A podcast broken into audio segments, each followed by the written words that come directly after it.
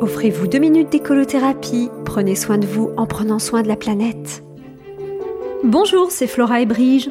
Dans la série As-tu pensé à comment tu réfléchis Je demande le marketing qui fleure bon le terroir.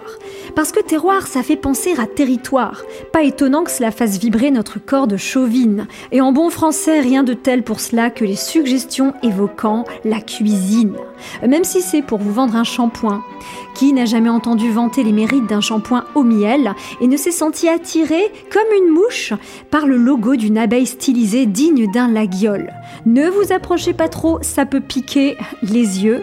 Et oui, la composition figure en minuscules caractères à l'arrière du pot. 0,2% de miel. Pareil pour les shampoings à l'œuf.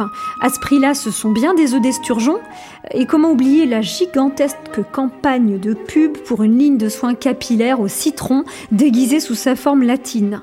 Quant aux produits tout nouveaux à l'huile d'olive, on nous les présente comme une innovation signée et gagnée.